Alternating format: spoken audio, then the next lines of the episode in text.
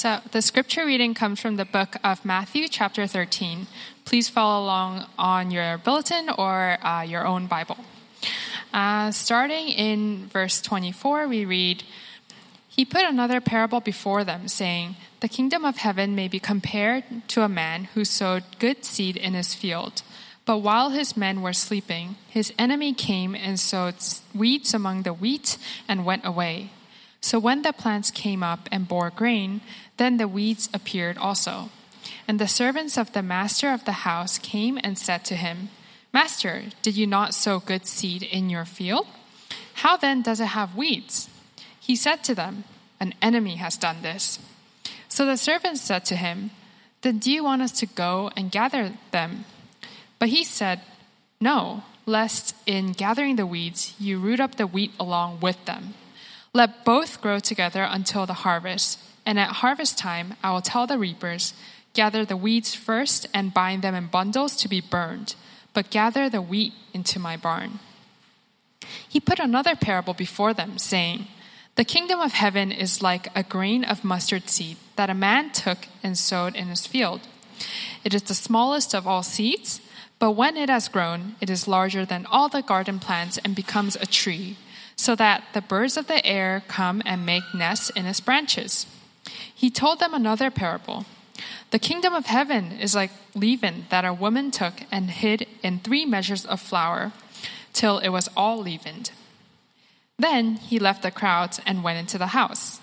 And his disciples came to him, saying, Explain to us the parable of the weeds of the field. He answered, The one who sows the good seed is the Son of Man. The field is the world, and the good seed is the sons of the kingdom.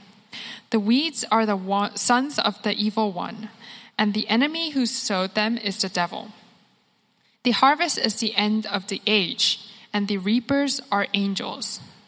Just as the weeds are gathered and burned with fire, so will it be at the end of the age. The Son of Man will send his angels, and they will gather out of his kingdom all causes of sin and all lawbreakers, and throw them into the fiery furnace.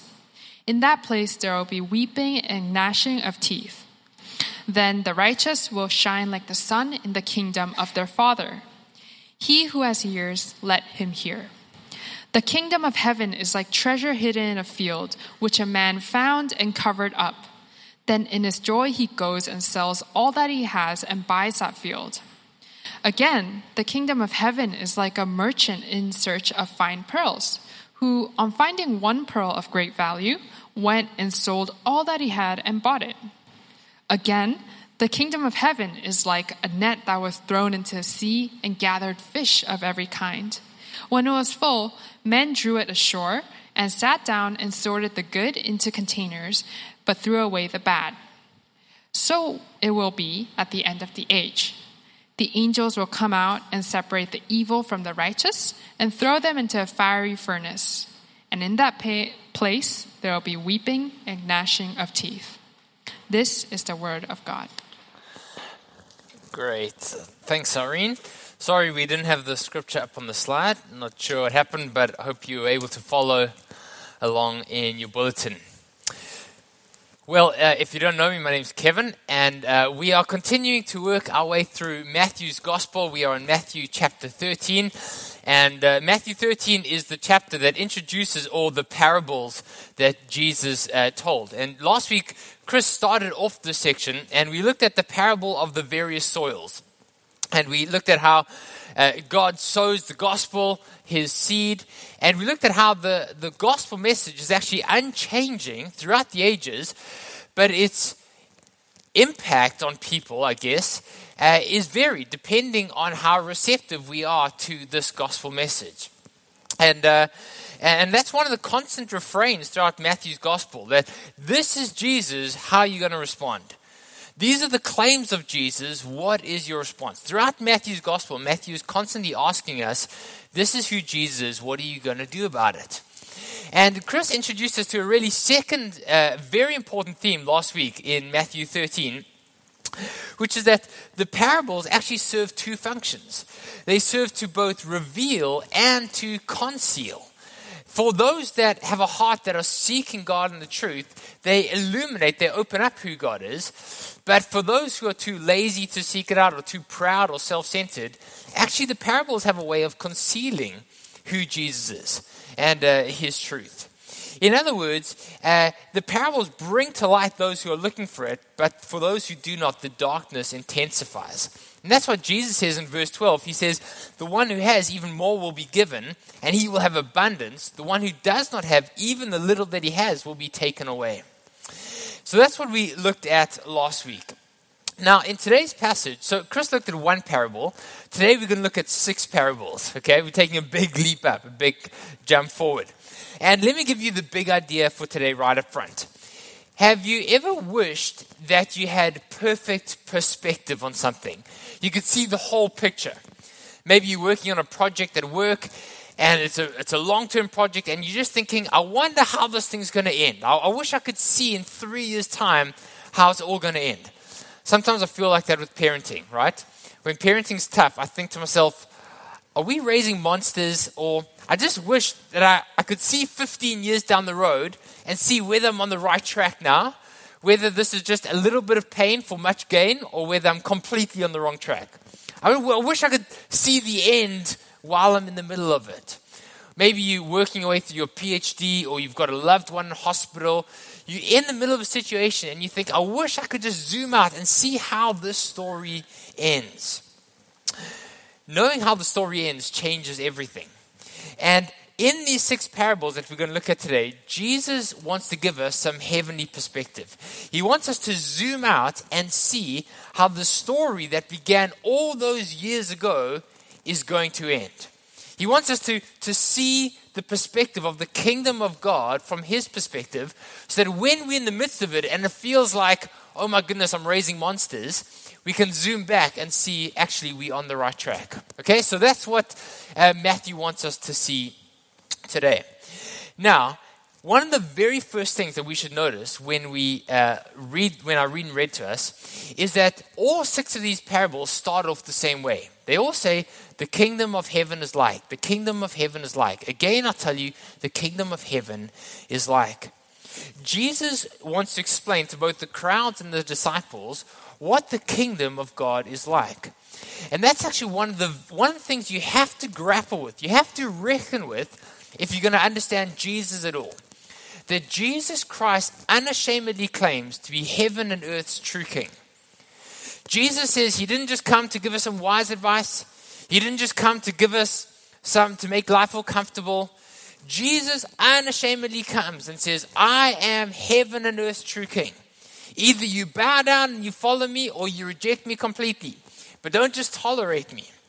Jesus says, and the Bible says, that the world as we currently know it is actually in a state of rebellion against heaven's true king.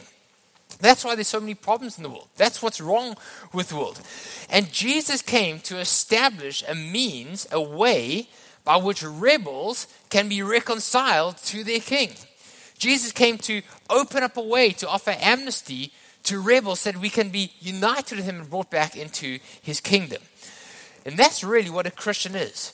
A Christian is someone who has turned from the kingdom of darkness to the kingdom of light. Someone who's turned from the kingdom of self to the kingdom of God. Someone who's turned from the kingdom of my way to the kingdom of heaven. Jesus comes and he says, Let me tell you what the kingdom of heaven is like. And he gives us these six parables. Now, these six parables are actually in three sets of pairs. Okay, so we're going to look at these three pairs, uh, these three sets under these three points. Okay, you know, you've got to have three points at watermark, otherwise, it's not a proper sermon. And so, under these three points, okay, we're going to look at these six parables. The kingdom that is like its king, the kingdom that is unlike its beginning, and then the way into this kingdom. Okay, I'm sorry if you can't see, I'll try that. Okay, the kingdom that is like its king, the kingdom that is unlike its beginning, and the way into this kingdom. Okay, so let's dive off uh, with the first one the kingdom that is like its king. Actually, let me pray for us. I was meant to pray earlier and I, I dived right in. Let's just ask God to come speak to us. Heavenly Father, as we come to your word this morning, we want your perspective on life and eternity and the kingdom of heaven. God, we want you to open up our eyes. God, won't you, um, through these parables, reveal the kingdom of God? Don't conceal it. God, we come before you this morning with our hearts wanting to know the truth and light. God, don't intensify the darkness. Open up our eyes to see you for who you are, to see us for who we are in you, and to see the kingdom of heaven. God, I pray for those of us that are discouraged this morning that your word will encourage us. I pray, God, for those of us that are have kicked back and taking life easy. Won't you come and challenge us this morning? God, you know where each one of us are at. And so, Holy Spirit, we ask you to come and be part of our time. Come and take the words that on the pages of Scripture and write them on our hearts. Come and help us to see the kingdom of God as you want us to see it. We ask you, God, this in your awesome and your gracious name. Amen. Okay, so firstly, the kingdom that is like its king. So in Matthew's gospel, Matthew goes to great lengths to explain that Jesus Christ is the long awaited Messiah king. You remember in the Old Testament, King David is the greatest king that Israel ever had. And he really established righteousness and justice in the nation of Israel. He wasn't perfect, he made some bad mistakes, but by and large, during David's reign, Israel was at its best. It flourished, it, um, it, it won its battles, the borders expanded, life was flourishing in the nation of Israel under David's rule. And the Old Testament is constantly saying that as great as David was, there is a true and better David that's coming one who's going to establish true justice and true righteousness on the earth. That's why a few weeks ago, Chris uh, looked at that passage in Matthew, thir- uh, Matthew 12, where it talks about when the true and better David comes, he will not crush a bruised reed. He will not put out a smoking, uh, a smoldering wick. He will establish righteousness and justice for the Gentiles till the ends of the earth. That's what the Old Testament is constantly saying. As great as David was, don't put your hope in him. Wait for the heaven and earth's true Messiah King to come. He will, he will who establish justice and righteousness in the earth. And so when Jesus announces the kingdom of heaven is at hand, people are speculating is this the Messiah King? This the one we've been waiting for? And so at the beginning of Jesus' ministry, speculation and anticipation is sky high.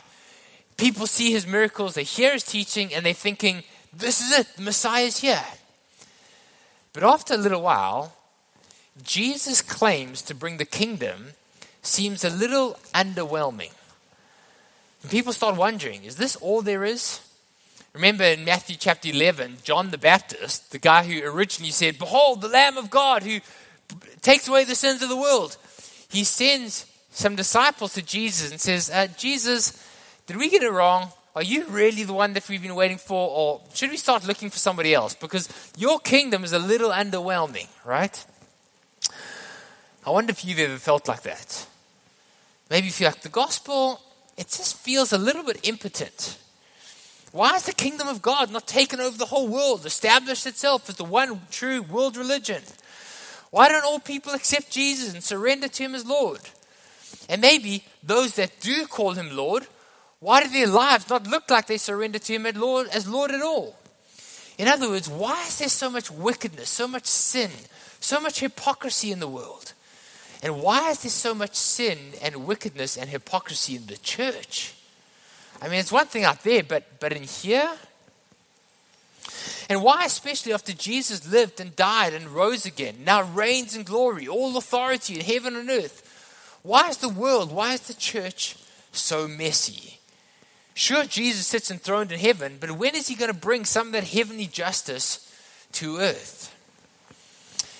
These were the questions that anyone in the first century was grappling with. Remember, the Roman Empire was ruthless. And, friends, maybe some of these are the questions that we grapple with ourselves. Jesus wants to answer that in the first and the last parable. Look at the first parable, the parable of the weeds, and the last one, the parable of the net.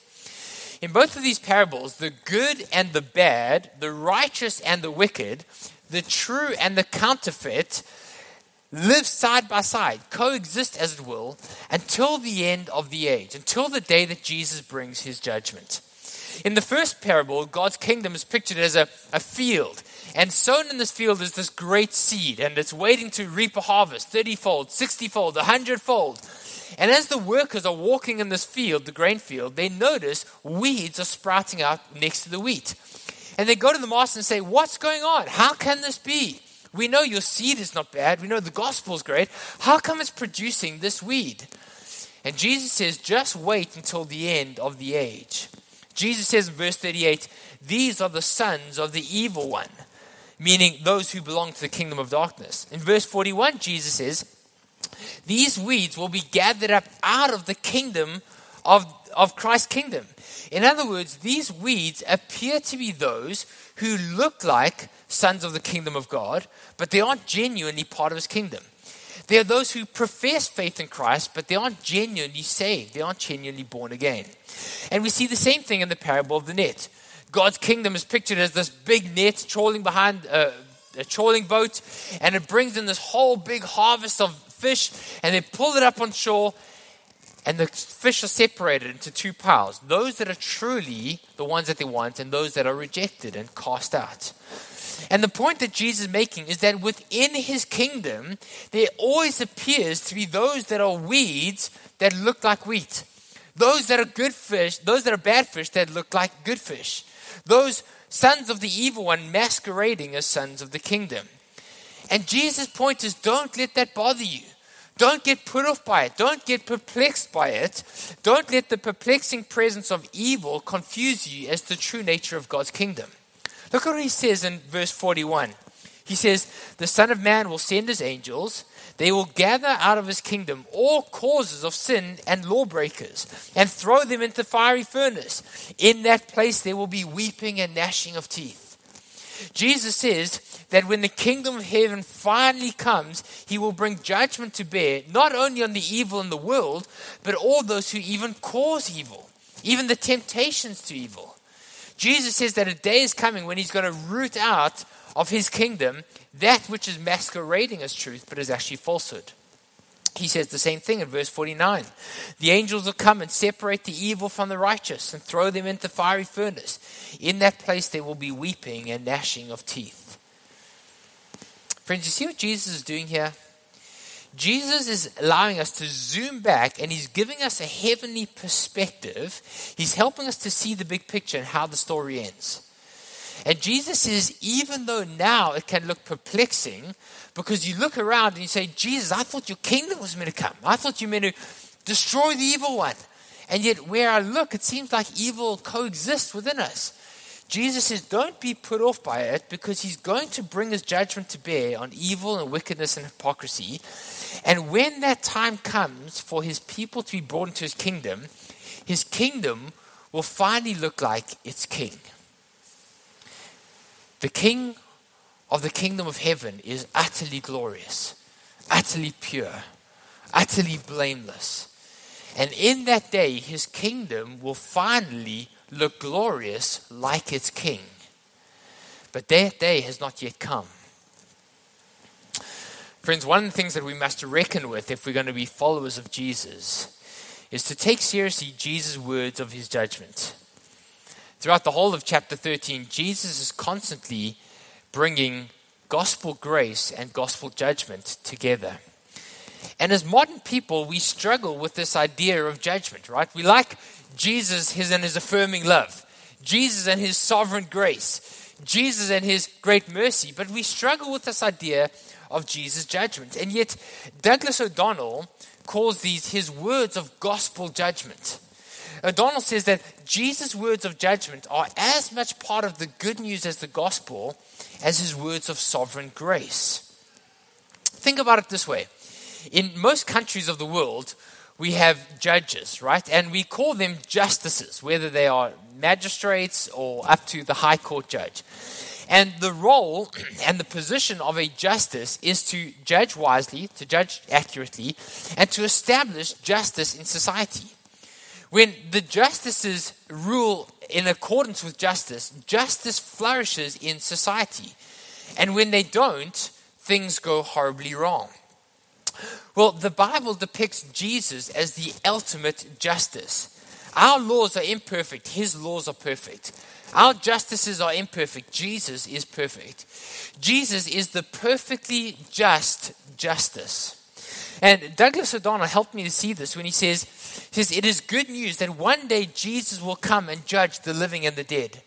As good as when Jesus cried out on the cross, My God, my God, why have you forsaken me? You see what O'Donnell's saying there? He's saying that when Jesus died on the cross, he took our sins. He covered up our shame. He allowed that we who are in God's kingdom will no longer receive his judgment because it's been poured out on Jesus. Jesus felt the heat and the wrath of God in his place, so that those who are in his kingdom will not. Jesus died so that, the, that we may die to death itself. Jesus covered over our shame that we may receive glory and mercy. Jesus, our Savior King, glory. Good news, right? Is that good news? I hope it's good news. Okay, great. Thank you, Chris. Good news. Jesus died on the cross for sinners like us. But you know what's also good news? That one day Jesus is going to come and make all things new. One day Jesus is going to come and wipe away every tear. One day Jesus is going to come and he's going to root out every source of wickedness and evil and brokenness in our world. Friends, Jesus as judge is also the gospel because when you wake up in the morning and you look at your phone and you see breaking news five people raped in some country, terrorism attacked, abuse, murder. The gospel of Jesus as judge is good news because what it says is that one day there's a day coming when those things are going to be done away with. There is a world coming. Jesus' kingdom is coming. And one day there will be none of those things will be present anymore. And Jesus will root those things out, and his kingdom will be utterly glorious. Friends, don't you long for a day like that? Just this week in my devotions, I was reading Revelation 20, and it talks about how there's coming a day when heaven and earth will be united like in marriage. The two will become one. Will be fully united, God and, and uh, heaven and earth, God and man together. And it says that in that place there'll be no more tears no more agony. No more mourning. No more abuse.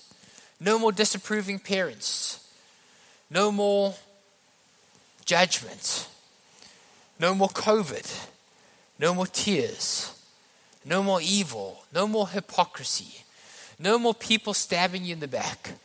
No more people saying one thing to your face and acting another way behind your back. Friends, don't you long for that day? I long for that day.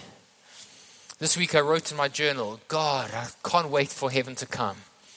For that day when nothing wrong with our world will exist.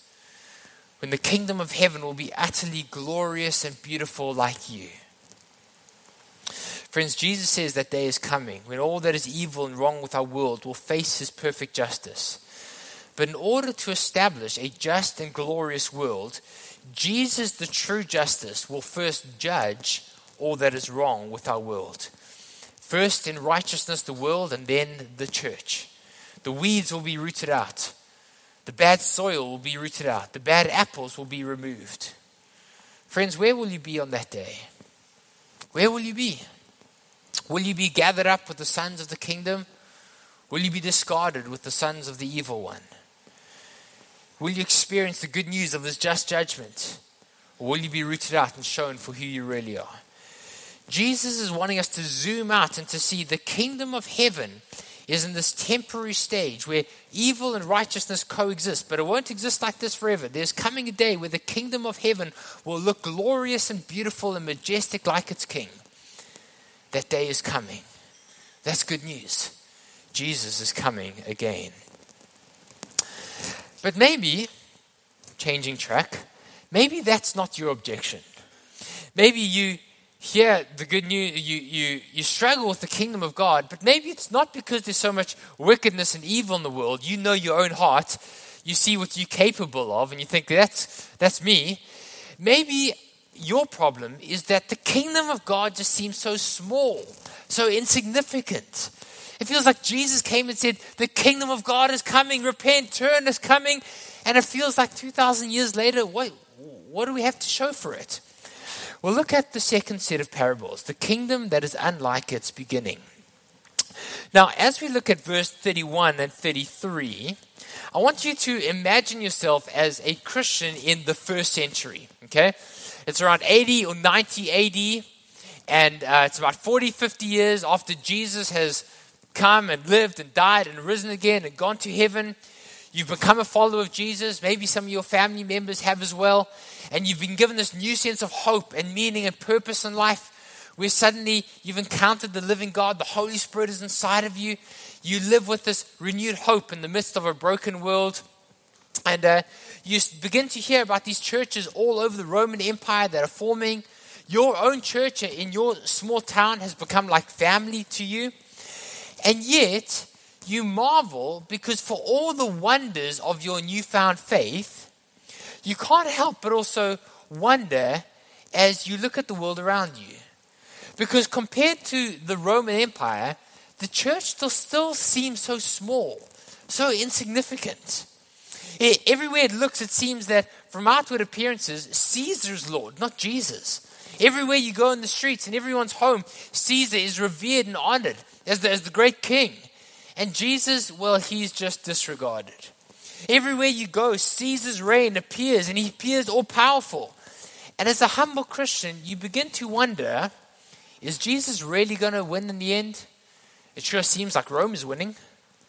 Are we, I know we're growing, but how are we ever going to outgrow the kingdom, the empire of Rome?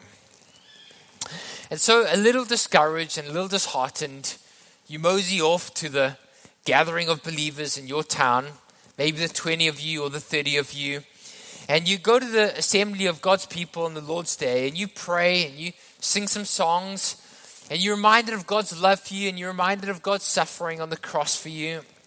And you hear from the Bible, somebody reads a portion from the Old Testament. Maybe one of Paul's letters are circulated to your gathering that week and you read a portion of that. And then somebody reads from the Gospels. And there are four Gospels Matthew, Mark, Luke, and John. But your little church only has a copy of Matthew's Gospel. And so the pastor stands up and he, he says, he reads from Matthew 13 and he says, Listen to the words of our Lord and Master. And he reads this The kingdom of heaven is like a grain of mustard seed that a man took and sowed in a field. It's the smallest of all seeds, we know that, but when it's grown, it grows larger than all the garden plants and it becomes a tree. And so birds of the air come and make their nest in it. Again, the kingdom of heaven is like a little bit of leaven, a little bit of yeast, that a woman took and hid in some measures of flour until it was all leavened. And he rolls up the scroll and he puts it away and he gives you a simple encouragement. And he says, Brothers and sisters, remember the words of our Lord and Savior that he spoke. The kingdom of God, it seems so small, it seems so insignificant here in our Roman colony in the backwaters of Rome. It appears like nothing substantial is happening. Everywhere we look, Caesar seems to be Lord, drowned out by the powerful and the voices and the prestige around us. But, friends, this kingdom is going to grow. Jesus promised us that though it looks small and insignificant now, it will reach to the furthest corners of the world. The furthest east will hear about the good news of Jesus. The furthest west will hear about the gospel. And it'll take root there and it'll grow. It'll become a mighty and a significant force in the world. And such that people from every tribe and nation and language and tongue will come and hear and find refuge in who Jesus is. And if he knew about it, maybe he'd say, one day there'll be a city called Hong Kong, and there'll be people there from China and Korea and Singapore and Africa and South America. And they will come and find refuge in this gospel message. And as he's talking, you're thinking to yourself, hey, our church has recently preached through the book of Daniel. And you remember how in chapter 2, Nebuchadnezzar has this dream about this mighty statue, and it's the kingdoms of the world. But there's this little stone that's not cut by any human hand, and it brings down the kingdoms of the world. And Daniel says that the stone grows and it grows and it grows, and eventually it becomes a mighty mountain that fills the whole earth. And as you're daydreaming about this mighty mountain, your pastor looks you in the eye and he says, Don't be discouraged. Don't be disheartened. There'll be setbacks, yes. There'll be rejection. There'll be persecution. Some in our midst will t- change their mind and no longer follow Jesus. That's okay. But, friends, the kingdom is advancing. Jesus promised it will. It looks small, it looks insignificant. Caesar seems like he's Lord, but don't be discouraged. The kingdom will come. Christ's words in his way, they look like yeast, they look unnoticeable. Soon they'll pervade and permeate the whole world. The whole earth will be filled with the glory and his glorious good news. Take heart, hold on. Don't be discouraged. And he ends up, rolls up his scroll, says the benediction, and goes home. Friends, how do you think that that little discouraged Christian in first century Rome is going to feel? He's going to be encouraged. He's going to be built up. He's going to be edified. He's going to think, yes, Jesus' kingdom is coming. It looks small, it looks insignificant, but it's coming. Friends, God's word is meant to do the same for you and I today. Yes, we walk in the streets and we think we see these mighty towers and skyscrapers, and we think, is God's kingdom ever going to come? There's so much injustice in the world. Everything's going wrong. Where's the kingdom of heaven? Friends, it's like yeast that is sown and it looks small and insignificant. It's like a tiny mustard seed. It looks like what's going to happen? What's going to come of this thing? God's kingdom is growing. Friends, I ask you, has Jesus not been remarkably accurate? Is it not true that the kingdom of heaven, though seemingly small and insignificant in the first century, has spread to every corner of the world? The 50th story of a Hong Kong skyscraper or under some tree in the African savannah the kingdom of God is going forward. It's changing lives. It's giving you meaning and hope and purpose. Those that are seeking where God is are finding Him. God's kingdom is growing and, and is spreading.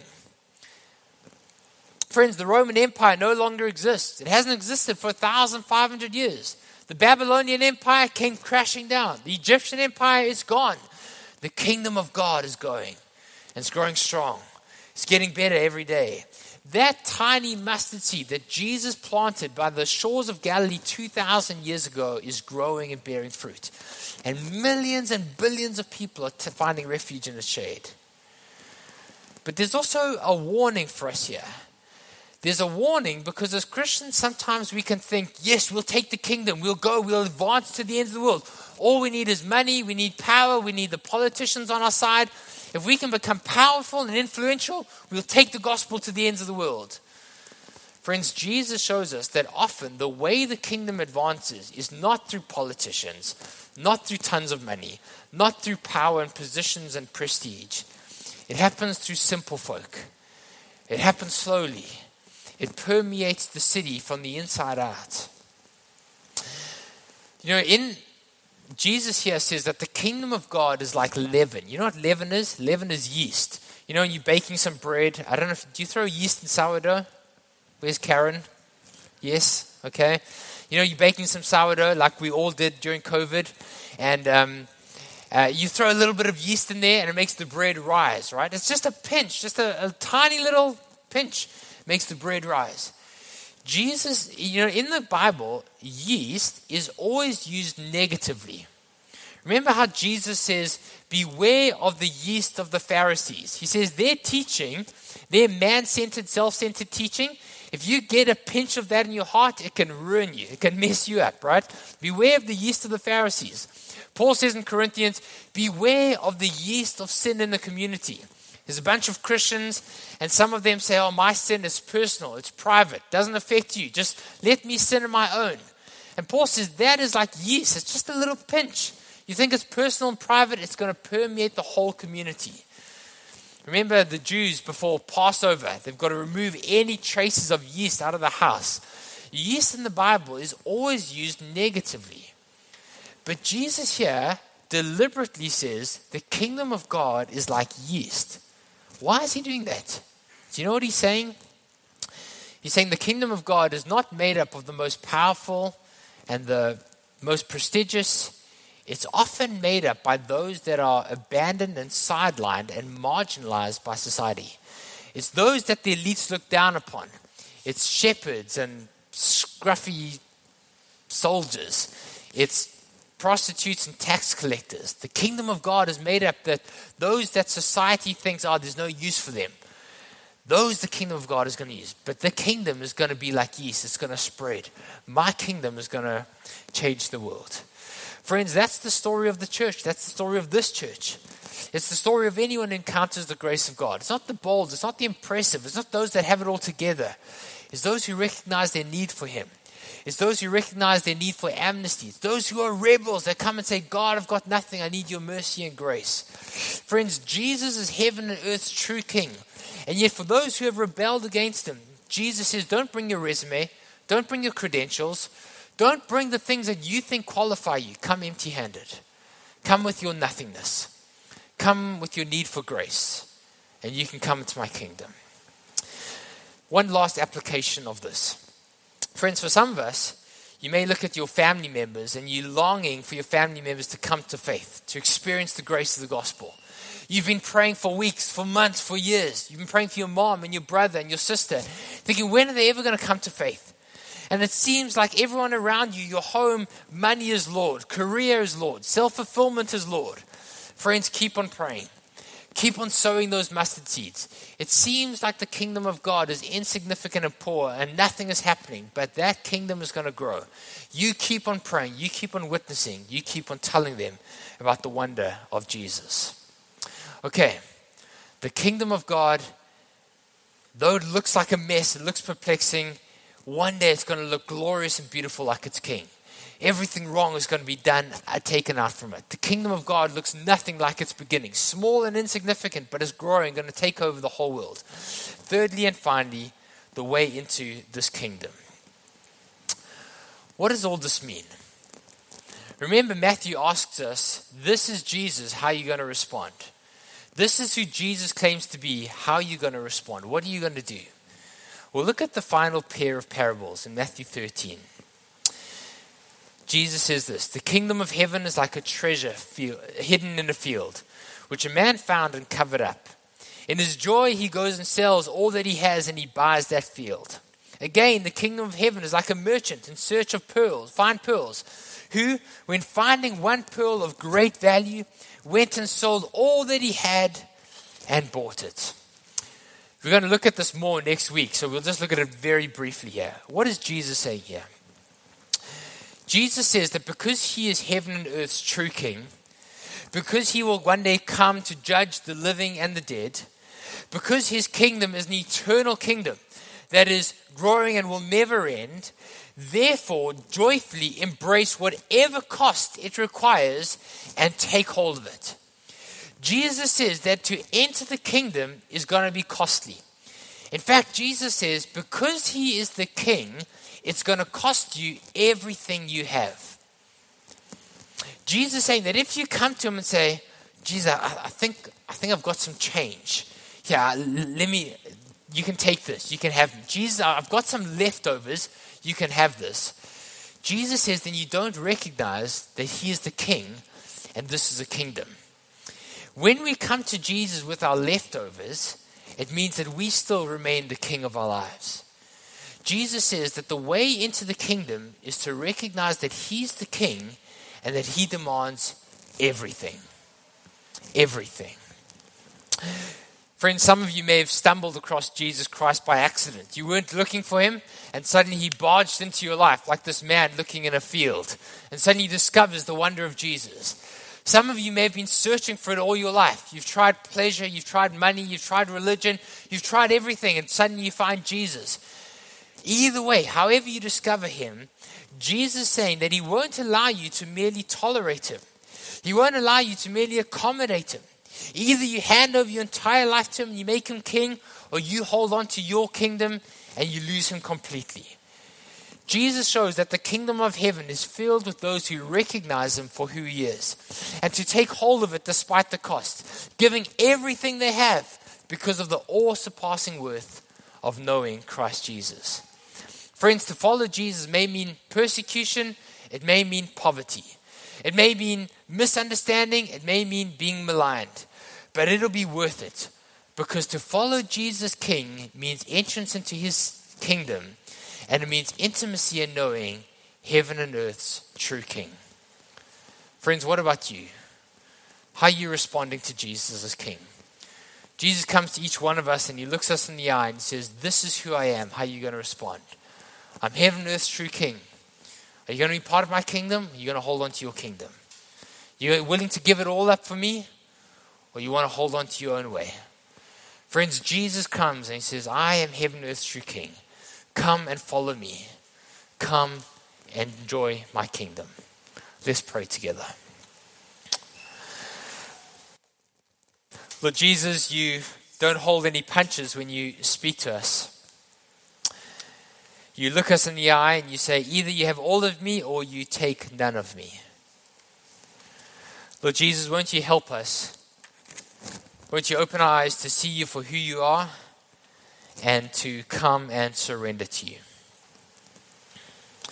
Father, for those of us that are discouraged because we look around the world, we look around the church, we see all the brokenness, and we wonder what's happening with the kingdom of God. God, won't you open our eyes to see? Won't you give us your heavenly perspective?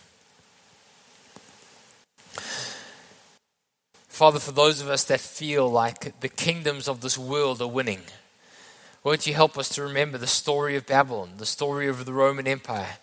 That God, your kingdom, though small and insignificant, though hidden and perplexing,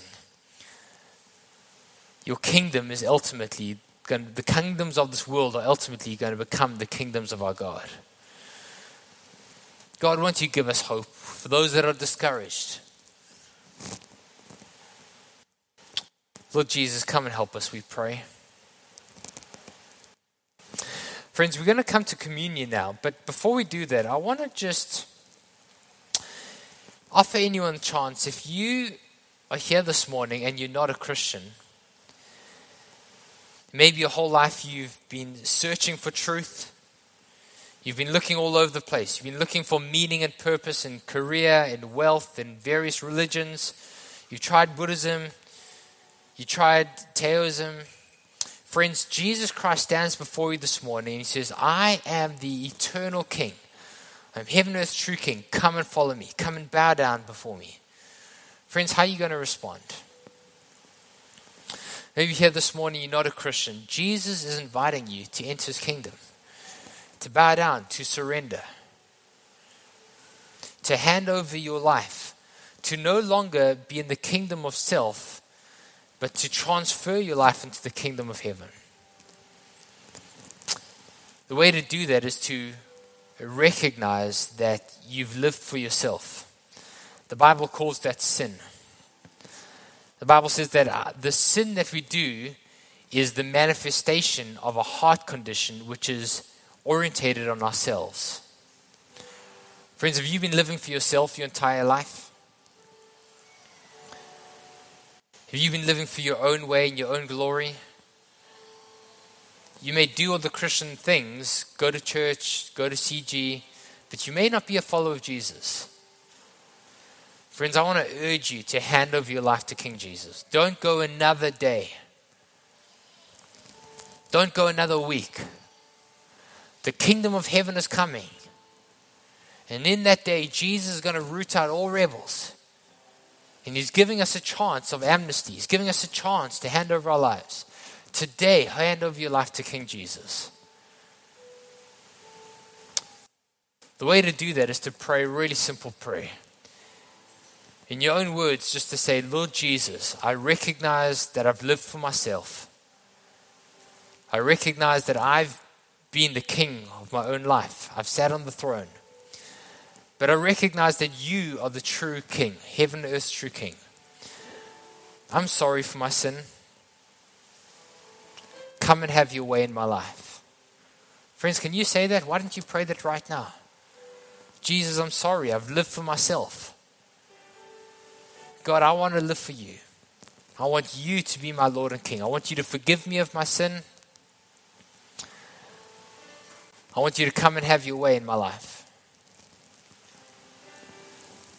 Friends, Jesus promises that if you do that, he says it'll be like being born again. You'll experience a whole new life. For the first time in your life, you'll be the person that God intended you to be. You'll be the person that you were made to be. You'll be saved. You'll be changed. You'll be his son or his daughter.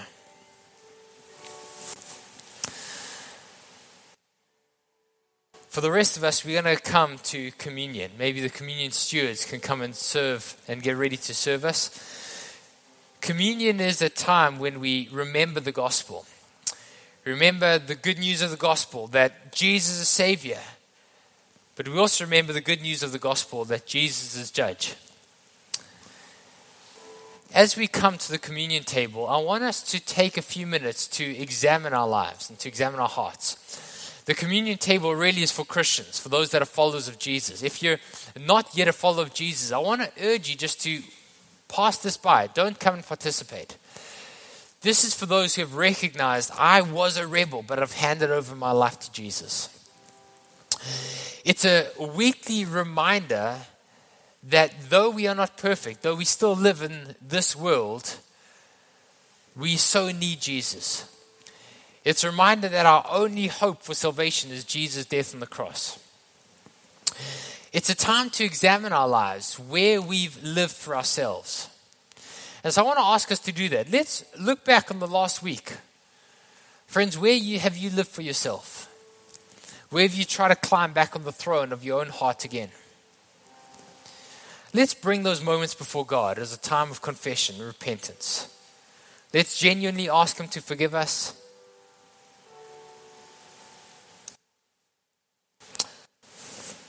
Let's take a few minutes to do that.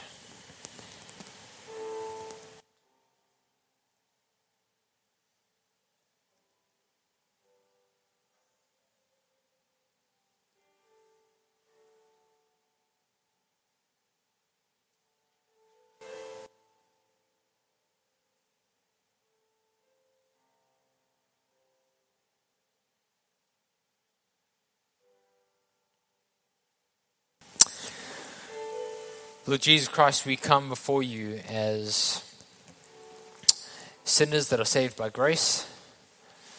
We come before you not as those who have it all together, but those who desperately need your grace to work in our lives. Father, thank you for your assurance that anyone who confesses and owns up and brings our sin into the light rather than hiding it and covering it will receive your mercy and grace.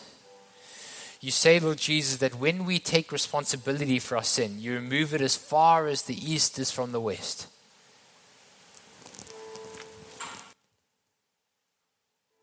Lord, thank you for your great assurance of forgiveness of sins.